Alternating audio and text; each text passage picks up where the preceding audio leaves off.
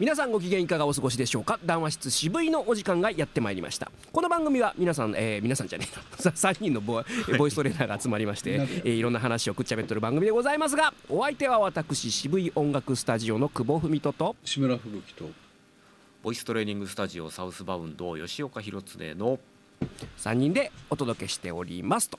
はい、はい。えー吉岡さん今仰いでいらっしゃいましたか？暑いです。あ内輪の音が入ってました あそうですか。完全に。じゃあ入らない。ボボボボボって言ってました。えーえーまあねもうなんか蒸し暑い日々が続いておりますが、はいはい。うん。暑いです。本当暑いです、うん、どうですか最近は？最近ですか？どうですか最近は？卑怯な振りだよねこれ。どうですか最近は？この間ですねあのーうんうん。ちょっと遠いんだか近いんだかわかんないですけど親戚筋でですねあのーうち実家があの肉屋をやってたんですけど、あのーえっとうちの親父の、えー母方だからばあちゃん筋の親戚が、まあ、大分で、えーちょっと有名なお肉屋さんの親戚筋がいるんですね。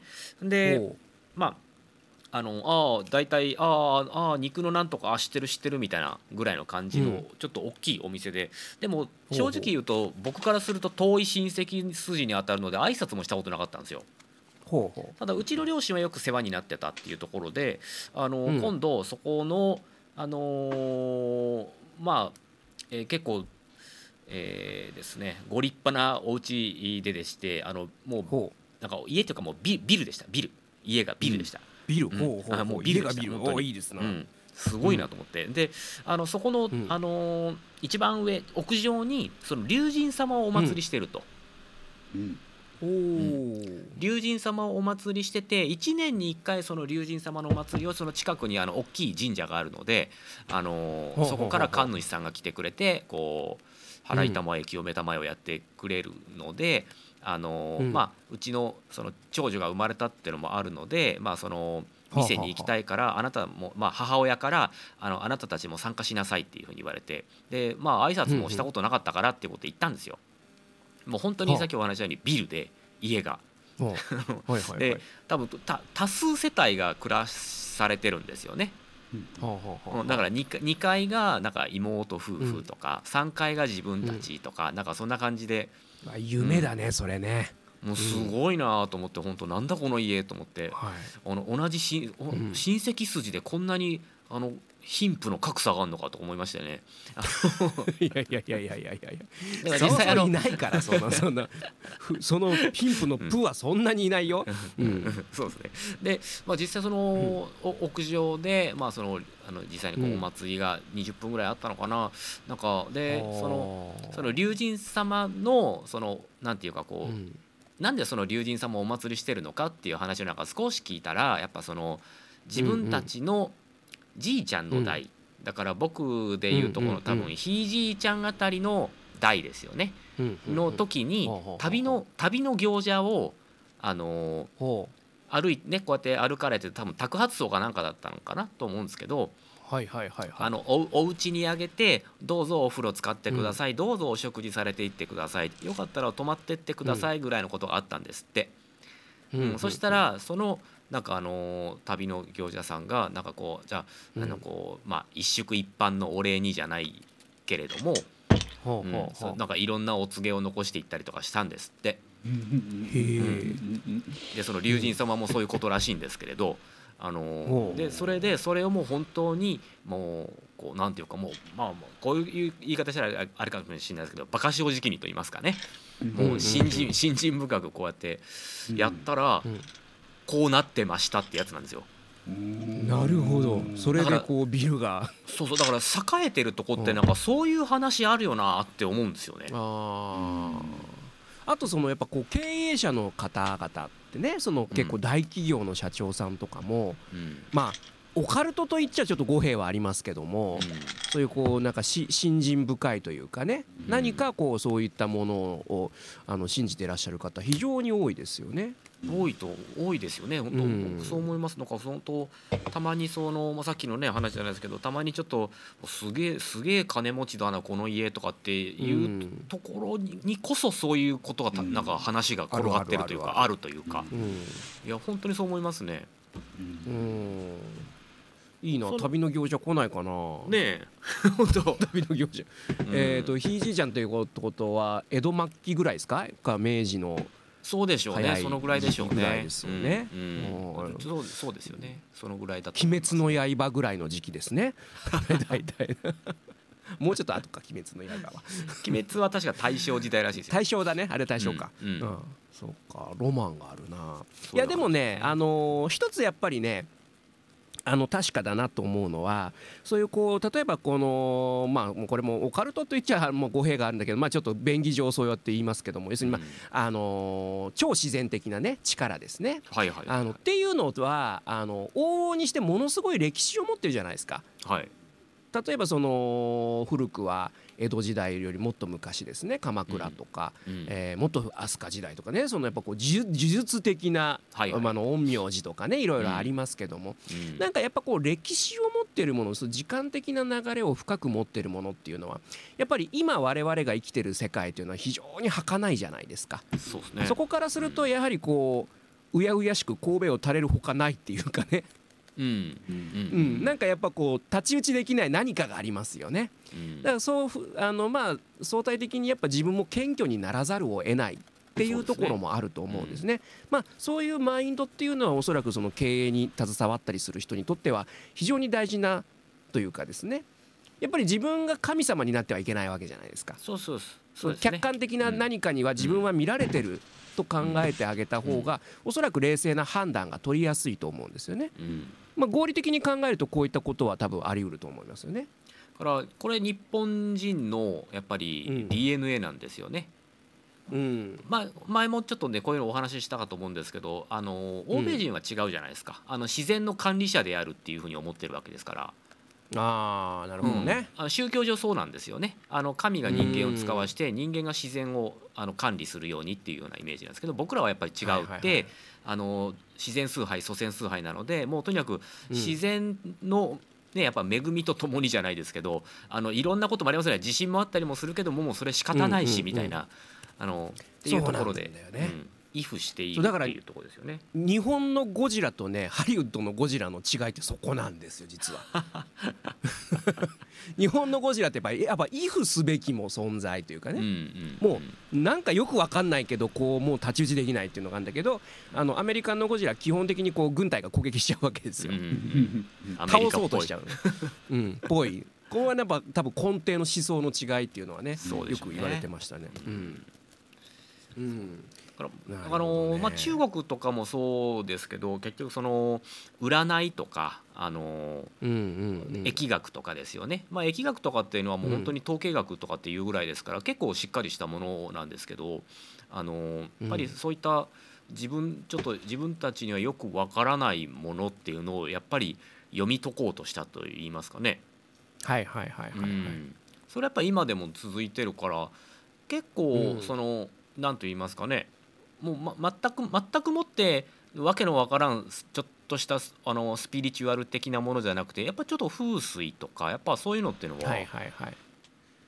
ね。あ何かがあるんだろうね、うん。きっと。だから、うん。あのねそのいわゆる合理主義的な中とはまたちょっと相まみえないと言いますかその物理主義っていうかね物質主義の中とはまたちょっと違う何か法則があってまあある種だから我々はその物理的法則にのっとりすぎちゃって逆になんかおかしな方向に行ってるっていうのを正すのが例えば風水だ風水だったりとかね。うん。まあ、そういうスピリチュアルカウンセラーだったりとかそういったものがあるんだろうなとぼんやりとは思いますけどもね。だからまあ一時期って言ったら変ですけど、まあ、結構今もう科学が随分発展して、あのうん。このこの世の中であのもう科学にわからない、ねことがあのあるなんて信じられないぐらいのことをやっぱ言ってた人がいましたけど、今やっぱ、うん。ほ本当の科学者から言わせると逆なんですってね。あの世の中分かんないことだらけだよって。いやいやそうでしょうね。ねだからこのだから科学科学なんかじゃもう全然太刀打ちできないからみたいなうん。あのことだから本当に勉強されてる方こそあのそういうことを言いますよねきっとね分かんないものだらけだから。うん量子力学ってん。まさにそうですよね。うん。観測した時にこう現れるっていうことは、うん。その観測すると意思が存在するしないと出てこないっていうことですから、うん。もうそうなってくるとだからまあ量子力学とあとそのまあやっぱ哲学ですよね。うん。もうここは完全にその精神世界ともう密着してますからね。あのーここはまあ本当にちゃんと勉強したいなって思うところですね。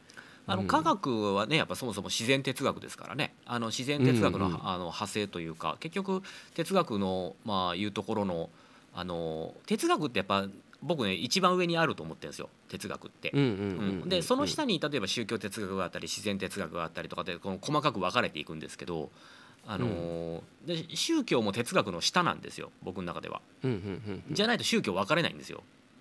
うん。いくつも分かれないじゃないですか。うん、確かにね。うん。ですからあの、まあ、哲学の本来であるなんでなぜ何どうしてっていうところですよね。あのうんうんうん。それこそニュニュートンがこうなんでリンゴ落ちんのみたいなところじゃないですか。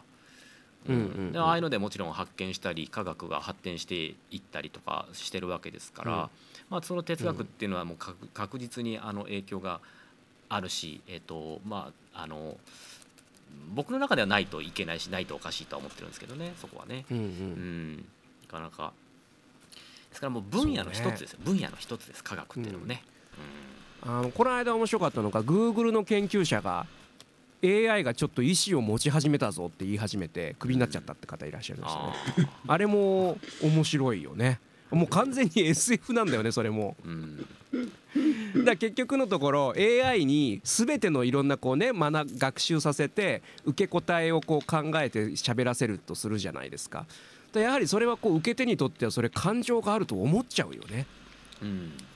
思っちゃゃうのかあるいは本当に感情があるかってそれはもう分からないよね絶対的うに。ん。コンピューターの世界に入っていかないと。うん。分からないことなんですけども。そうなってくるといや本当に科学ってあの科学で証明されたっていうのは限界があるよなと思うんですね。うん。あれはね非常にあももっと話題になっていいのになと思いましたけどね。でも本当にそういうそんなプログラミングをした覚えなんかないのにぐらいのことが起きないとダメなんでしょうね、きっと。でそれがいわゆるシンギュラリティというか そうですよね。その人間の人知をこう超えてしまうっていうね、コンピューターがね。うん。うん。で最終的にはそのコンピューターが考えたすごいコンピューターができてくるっていうね。うん。やばい、うん。やばいやつですね。もう火の鳥ですよ。火の鳥未来編ですよこれ。うん。未来。うんいやだからこの面白いところだなと思います。だからそうなってきた時にじゃあ結局人間ってすがるものって何なんだってなった時にやっぱ哲学とかあの思想ですよね。うん。だと思うんだよな、はい。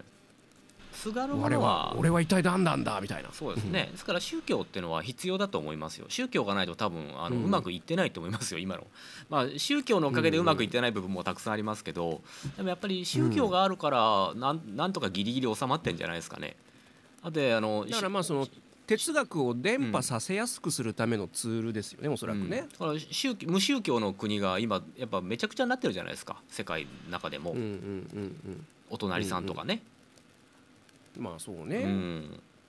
あそこ宗教ないですからね。うん、あのあるとしそたらでもに日本もなかなかね薄口ですからね。どうどうなっていくんだろうな。日本はあのやっぱり自然崇拝、祖先崇拝ですよ。知らないうちに刻み込まれてるあのやはり、うん。うんやっぱご先祖様に手を合わせるとか太陽に手を合わせるとかあの本当にそねお地蔵様に手を合わせるとかあの、うんそういったところが染みついてますけどお隣さんはほらあの州なんとかさん思想じゃないですか。なるほどね。うん、それだってやっぱねやっぱ小学校の教育でそれを教え込まれてるっていうんだから大変だなと思いますよね。うんまあそれは本当多分歴史が証明していくんだろうなここから先のね。いやもう繰り返してきたのに今更って感じはしますけどね。うん。なかなか壮大な話になってきましたよこれ。だからそういう宗教観を持つ国と持たない国っていうのはやっぱり結構明確にいろいろあるなって思いますよね。それをなんか先々この AI でこう統一化できることってないのかな、まあ、もちろん数十年とか数百年でやってしまったらまずいですけど長い未来でさこう価値観がこう統一できることってないのかな？その物理的にはこう何ていうんですか壁っていうのは壊れるわけじゃないですか。今交通手段っていうところで。でまたインターネットでこう通信手段っていうのがあるわけじゃないですか。これはもうこの数千年の中で、まあ、数万年の中で多分初めてのところじゃないですか。うん深い話になってるけども終わりがね保管計画しかないですよ。いや本当にそうだよね、うん、それしかない。そうなんだよ。それしかない。行くつくとこはエヴァンゲリオンにね行っちゃう。そうそうそう。まあそうなることもあるんだろうな。もう自分はもう生きてないでしょうけどね。もちろんね。うん、そうですね。うん。いやまあでもあれですね。そのなその龍神様、うん、そういったものをだからこう謙虚に受け止める姿勢っていうのは大事だな。うん、そうですね、うん、だからその神棚神棚に手を合わせたところで何になるのっていう人もいると思いますし、うん、特に若い頃なんかそうじゃないですか。あのそうそうそうそう、やっぱ若い頃なんてよ神棚に手を合わせたところでとか思うし例えばもっと言ったら、あの僕だって若い頃思ってましたよ子供の頃。あの、うん、天皇ってなんで税金で暮らしてんの？みたいなとかね。何も知らないから、うん、純粋に。でもなんかいい年したおっさんが 神棚に 神棚にね手を合わせたところで何になるのとかって言ってるのを聞くとなんか寂しいというか かわいそうというか。そうだね、うん、あのー、非常にその カッサカサの人生だなと思っちゃうよね。う。ん、いや思いますよ。若若者が言うならいざ知らず。うん、うんうんうん。やっぱそういうところななんなんていうかな。あの、まあ、何かとつながつながってるところもこれも語弊があるかな。あのまあやっぱり謙虚になるならざるを得ないものがあるっていうのは、まあ、僕はいいことだと思いますね。そうですね。うん、うん、だからもう、うん、あき諦むですよね。えーとあの明らかな秋明るいにラムで諦むっていう仏教用語だそうですよ。うんうんうんなんかこの間話したような気がする。諦めるってそこから来てるんですって。へ今ほら漢字が何でしたっけ？漢字は糸辺に帝って書くんでしたっけ？諦めるって。え違うな。似たようなそんな字でしたっけ？ゴンゴンベンじゃあゴンベンあゴンベンか。ゴンベンですかね。そうですか。だからあのもともとは明るいっていうところから来てもうだってあ明らかにこうなんだから仕方なくないっていうところらしいんですよ。すごいポジティブ思想なんですって。あなるほどね、うん、だからね、だから例えば左 T 字路に行き着いて左か右にしか行き、うん、あの行けないってなった時に左に左が落石しちゃったと、うん、そしたらもう右行くしかないじゃんみたいな。どんなに険しかろうと。だって行くしかないじゃん右にっていうのが諦むなのでその良いことも悪いことも当然起こりうるんだから受け止めなさいってことらしいですよ。なるほどね。だからこう例えばもうねあの例えばあの病気で苦しまれてもその余命がいくばくもないっていうところでも、まあ諦めるしかないよね、なんですよ。そう思えるかどうかなんですよ。いい話ですな。思えるかなと思うんですけどね。やっぱ心の修行が足りないとね、うん、ダメなんでしょうねそこはね。だから、まあ、諦められるかどうかですよ、うん、僕は自分のね信条としてね、うん、あのもうどうしようもないことは心配しないっていうルールを決めてるんですよ。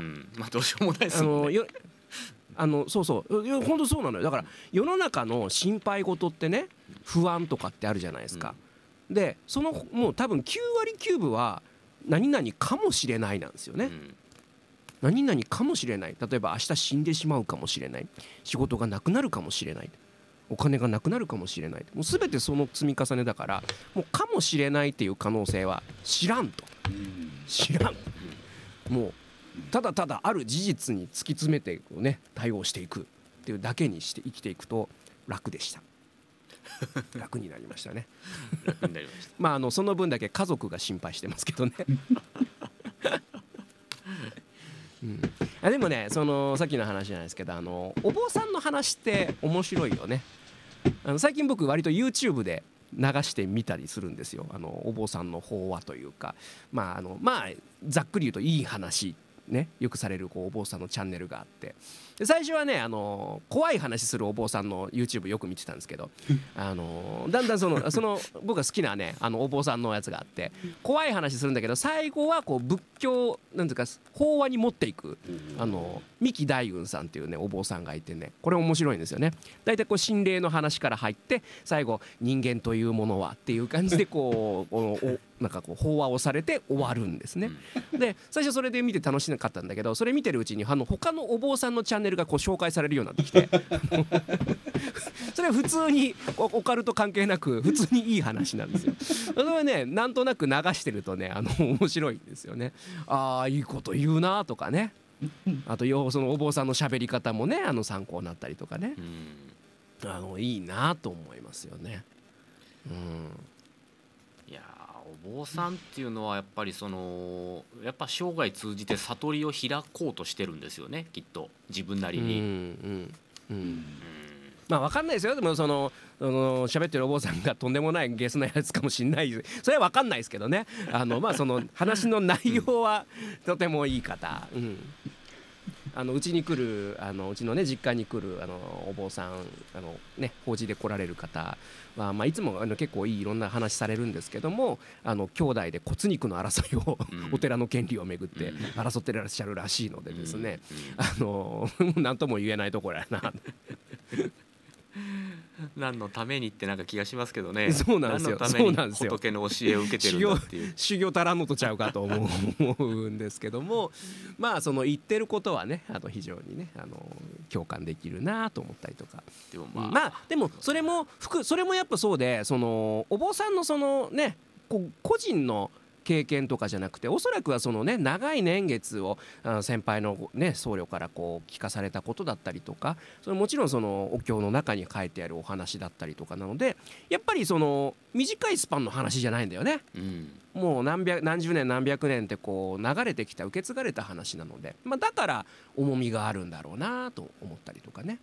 そうですね、まあ、お釈迦様ってほら、うん。実際に実在したじゃないですか。そこだと思うんですよ僕。まあねで、うん。彼は宗教家じゃなくて哲学家なんですって、あそうだね。うん。うん。ゴータマ・シッダールタでしたっけ、あのーうんうん。彼は哲学家でたまたまその哲学思想にあの共感した人たちが、まあ、弟子にしてくれ弟子にしてくれみたいな感じで周りに集まってきたけど、まあ多分弟子という形では取らなかったんじゃなかったでしたっけかね。でうん最終的に自分が死んだ後も結局そういうのを文献として残さなくていいと。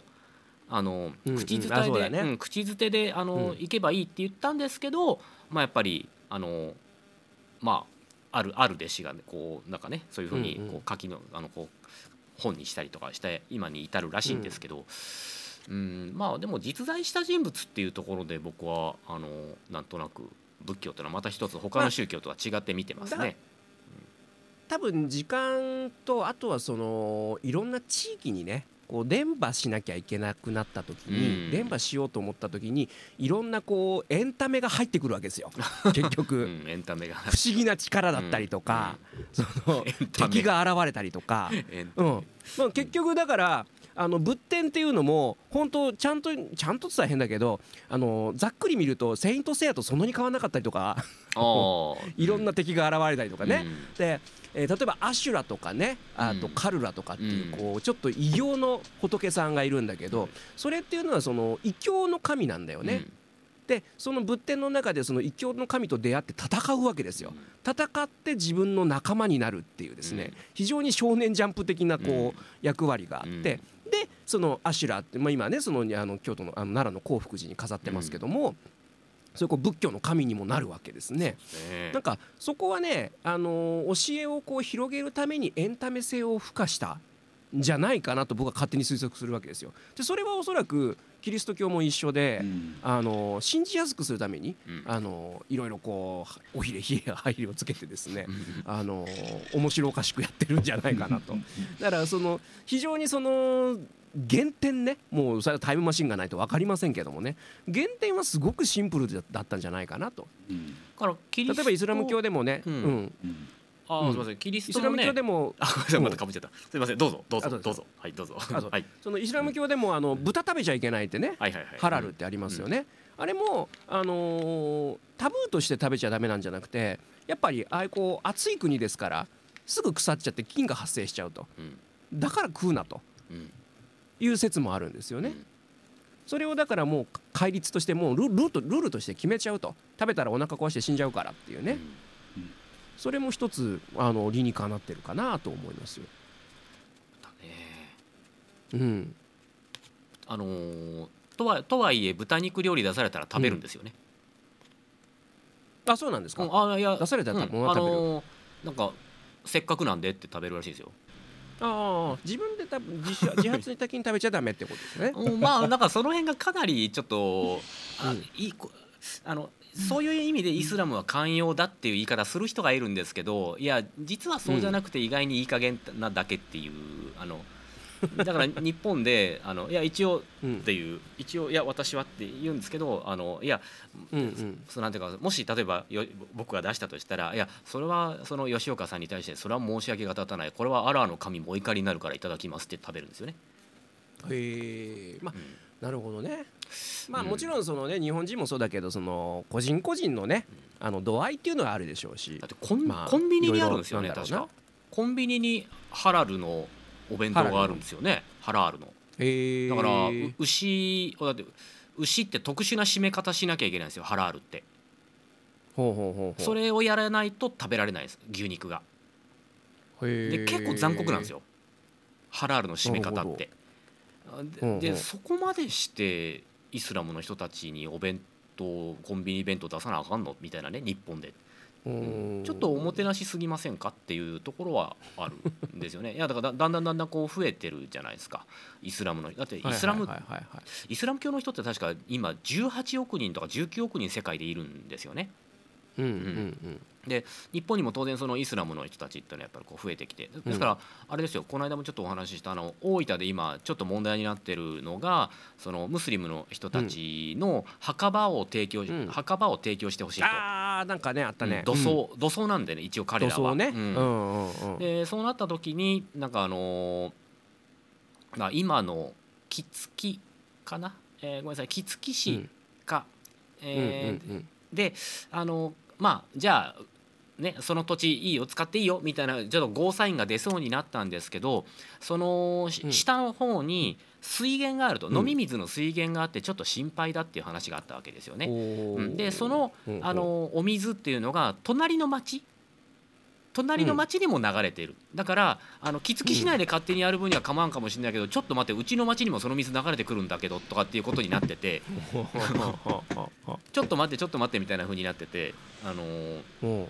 ちょちょっと今一悶着起きてるんですよね。なるほどね。ああまあそれはまた面倒くさい問題だね。うん。だからまあそううん。どこまでそれをなんていうかなんていうそれだって一つじゃあどうぞって譲ったらあの日本人と違って向こうは主張強いじゃないですか。はいはいはい。外外国の人たちまはね。あ許容の壁を壊すことになりますわな。うん。いやだからそれはちょっとじゃあねえここ日本ですしみたいなところで、うん。うん日本の文化っていうのもちょっと考えていただいてっていうふうにはしていかないと、ちょっと難しいですよね宗教っていうのは。うん。うん。うんうんまあ宗教問題はなかなかまああまりか軽くねなかなか触言えにくいところでもありますよ。でもさっきの話だと、あのーまあ、エンタメじゃないですけどキリスト教もやっぱ、あのー安土桃山時代とかにひ広がった時ってやっぱりちょっとそういうのあったみたいですよ、ちょっと日本人、あるとね。本人向けに少し、あのー改良してあのしはいはいはいはいはい。信心させやすくしたっていう話がありましたからね確かね。いやだから僕は思うにそのお坊さんの法話なんかとかねあとその仏典だね。そのそのさっきの言ったそのあの仏さんたちの物語があってさそれおそらく本当にエンターテインメントだったと思うんだよね。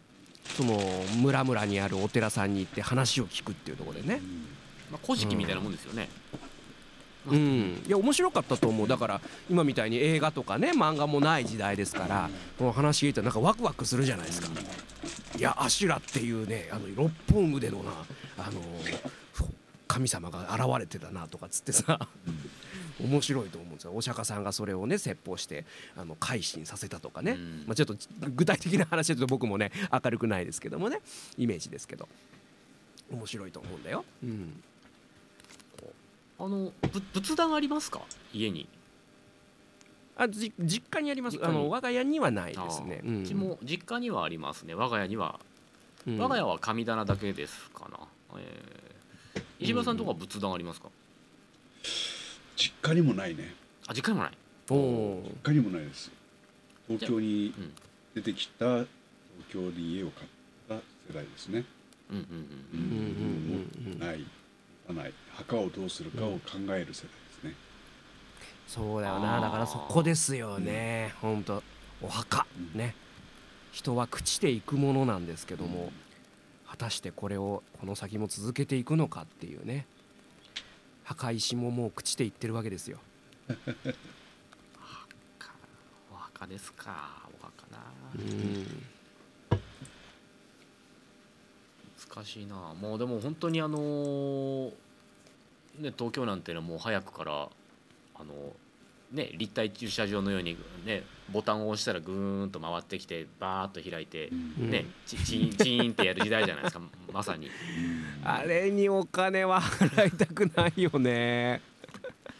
すごいなーと思ってて。うん。まあそういうのがだんだんこう違和感なくなっていくんだろうなって思うとですねううん。んまあいずれロケットでそ空に巻いてほしいな。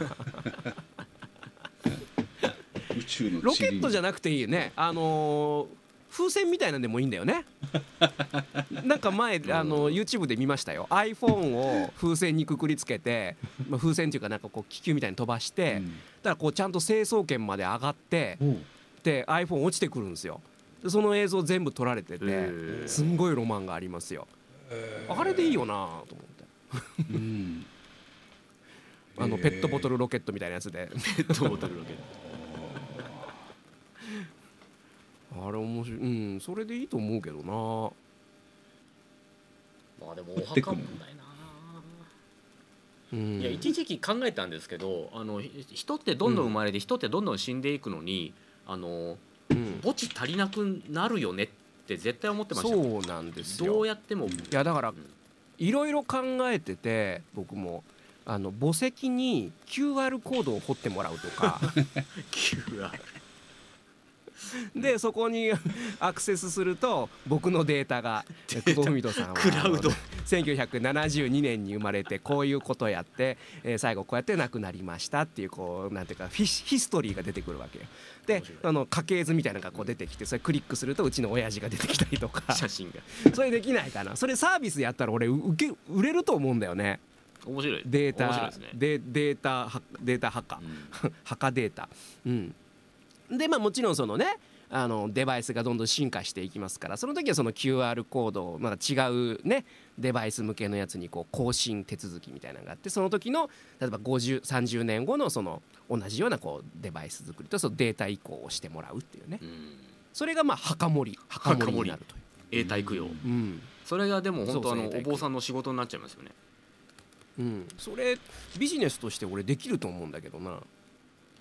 誰かお金出資してくんないかなでもなんかもうやってそうですよ。ね うん。いやそうそうそうそう。だからそんななんかね立体駐車場みたいなやつやるんだったらこっちの方がなんかこういや結局供養ってそういうことじゃないですか、うん。うん、その亡くなった人に思いを馳せるっていうことだそうそうそうですねからあの別に形だけ手を合わせることよりかは、ああじいちゃんあのねひいじいちゃんこんな人だったんだなーって思うことの方が供養なわけですよ。まさにお坊さんが言いますもんねそれね、うん。あの法事とかで、うん。そうそうそう。あね法事とかでこういう機会がないと、おあなたたち集まんないでしょ？とかって言ってね。あの、うん。今日はせっかく集まったんだから個人のお話をして忍んでくださいってね、人集まってじいちゃんこんな人だったなとあの時こうやったなとか、ねででそのうん。なんかほらあの人を思うと書いて忍ぶですよとかっていう話を聞くわけですよ。ああなるほどね。うん、ままたうまいこと言うなとか思いながら、うん。なるほどね、いやそうそうそう。だからそういうビジネスいけんじゃないかな。ビジネス。うん。ちょっと知り合いの石屋さんがいたらそしたらもう聞いたあの QR コードが刻まれてる石をうん置いときゃいいんですよ家に。仏壇かなんかに。それがおそれがお墓の代わりですよ。そうそうそう。もう。そう。ぼ墓石ですよと。これインドの石ですみたいなね、あのうんインドの石にあのちょっと手のひらサイズのねあの長方形あの四角形正方形かなんかの石に QR コードを刻み込んで、それをありがたく、うん。あのこれちょっとシャレじゃなく本当にすごいビジネス アイディアじゃないですか。いやもうそこここまで、うん。ここまで QR コードをみんな活用するとあの QR コードってほらあの、うん。あの伝送っていう会社が作ったじゃないですか。はいはいはい、日本のね。あれ、あの、うんうん。特許フリーなんですよ伝送さんが太っ腹で。ででで太っ腹そうだ。いろんなサイトで作れるもんね、うん。あのそもそも、あの伝送さんってほら確か自動車部品とかなんかいろいろ作ってる会社であのうん。細々細々したものがたくさん社内にあるからあの仕分けするのに分かりやすいためにって言って作ったんですよ、QR コードを。ででこれ便利だって言ってみんなにも使ってもらおうよって言ってしたらもうこんなこんなに世界に広がってしまってもうここまで来たら伝送さんにお金払わないとなんか申し訳ないです。うんうんうんここまで来たら本当に。うん。いや QR コードはーできると思うんだよ。な、そこもなんか考えていただきたい。うん。ふとふとね思いましたね本当うん。そうだよね。こう我々のこのまあ新まあまあ多分えっ、とまあ3 4 0年以内にはまあ僕らも召されていくわけじゃないですか。そうですね。その先ってどう どうなっていくのかはあのー面白いでしょうね。それこそなんかメタバースの中にうん。あの久保文人のアバターを残しといてですねあの孫とかがこうねそこに相談に来てもいいですよね。ね。で AI がこう相談に乗ってくれるくれるとかね。だから今、うん。今からでもうん30年40年のデータの蓄積で多分 AI で一人の人格って完成すると思うんですよ、いけるよね。今から今からら始めてもおもういいと思いますよ。そう。いやひ孫がね、いやちょっと音楽本気でやりたいと思うんだけどって そこのメタバースの中で相談してくるわけですよ。やめとけと。あるいは行ってこいと。うんうん。あんたどこへでも行ってきなさいとそういうなんかあ新たなそのですね墓墓の形仏壇の形、うん、でもそうやってこうメタバースが今後もそれで発展していくともうそれってあの世じゃんってならならないかな、うん。多分その SF 的な。意識意識は多分ネットの中に多分いけると思うんですよね。でね。で今あのあのメタバースの中で土地の売り買いしてるじゃないですか。うん、メタバースの中の土地の売り買いですよ。すっごいなと思って。すごいよね、うん。ということはもう完全に、うん。あっちに、ね。あっちに行く準備してるんですよ。そうだよね、っていうことは今我々がここに暮らしてることもメタバースなんじゃないのっていうこの箱庭理論非この SF な そう、S、SF 的なね、上から誰か覗いてる人いますよ。そうそうそうそう。もちろん。うん。そう。そうなんですよ。そうなんですよ結局そうまあそれが宗教だったりとかね。またもうぐるぐる回っていくわけですよね、あの哲うん哲学のあの最初にそれそういう話が必ずきますね。そうよね。そうそうそうそうそう。ん。う、うん、まあマトリックスもとかそういうね話ですけども。うん。面白いですな、ねでも本当あの最近はあの分子生物学っていう部分がすごく分野として発達してきたからいろん。なことがやっぱりあのよりうん分かるようになってきてうん。えだからダーウィンの進化論っていうのがそもそもやっぱり違うんじゃないのってやっぱ言われてますもんね。まあそれはね、うん。言われてますよね。もともうん。とカトリックの人たちはダーウィンの進化論を否定してますもんね。あのうん。いやあの人って神が作ったからっていうところでうん。あるんですけど、いやうんだから今今のお猿さんが何千年もしたら人間になるのかっていうと、そうじゃならないならないってなってるんですよね。うん。ならないね。だからそうなったら必ず最初の一人っていうところに行き着くから、うん。じゃあそれは何ってなった時に、何ですか偉大なる何かなんですって、今のとこ。今のところはそれとしか言えないんですって。結局は。言えないね、うん。まあまあわからないですからね、うん。証明しようまあ、だから、うん。あの地球外の知的生命体が遺伝子いじくって作ったんでしょって言われればああ辻褄あって終わったとか思ったりするんですけど、だからあとその宇宙の始まりはビッグバンでしたって。だから博物館とかでも言ってるけど、もう怪しいよね。あのねこの間あの怪しいんです。あの、うん。ラジオ子供相談室ってあるじゃないですか。あれうん。今でもやってるんですよ、うんうん。NHK で。へー。毎週日曜日。あれ結構面白いんですけど、うん。なんかそれであの宇宙とか科学の分野の話になった時にあのそのビッグバンの話になって、あのうん。でまあその星があの生まれるとかブラックホールがとかっていうことを子供になんかすごくむず難しいことを結構分かりやすく説明してくれたりしてなんか面白いなと思ってたんですけどあのただうん宇宙はこう広がりきったらやっぱりしぼみ始めてそれが結局ギューッと最後一点になってそれがまたあの新しいブラックホールになったりするんだよみたいなことを言っててそしたらなんか僕らもあやっぱ宇宙っていつかとか思っちゃうじゃないですか。うん、そしたうんうん。らその先生が言うんですよ「あでも大丈夫。この宇宙ではそれは起きないからね」って言うんですよ。え？